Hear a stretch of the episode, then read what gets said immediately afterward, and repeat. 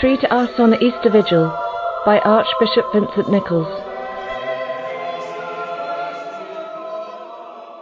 Today, this night, we celebrate the Easter Vigil.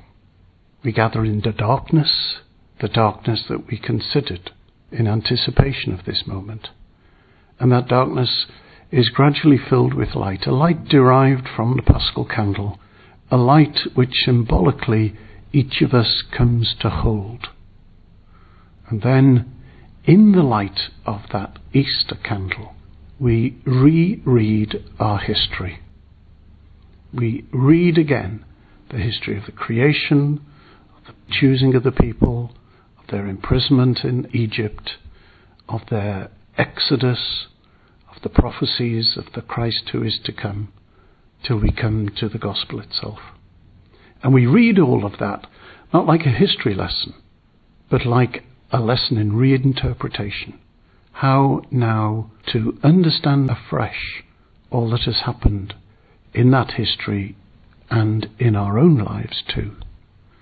So, what we try to do on an Easter Vigil is understand how this light of Christ is calling me through the ups and downs of my own story through its twists and turns, maybe my own flight into Egypt, my own imprisonment in slavery, and now this exodus, this coming out, so that we can return to the light of Christ.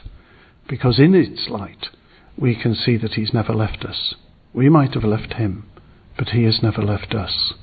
And as we gather round this Easter candle to sing the Exultet, to celebrate this Mass in the dawn, this Mass in the middle of the night, then we know that our lives can be put together again, made whole again, so that we too can bear that light, bear that candle out of the church and into our everyday lives, so that in ways sometimes that are very explicit, sometimes that are very subtle and unspoken, we can share that light with those we love and with those we meet.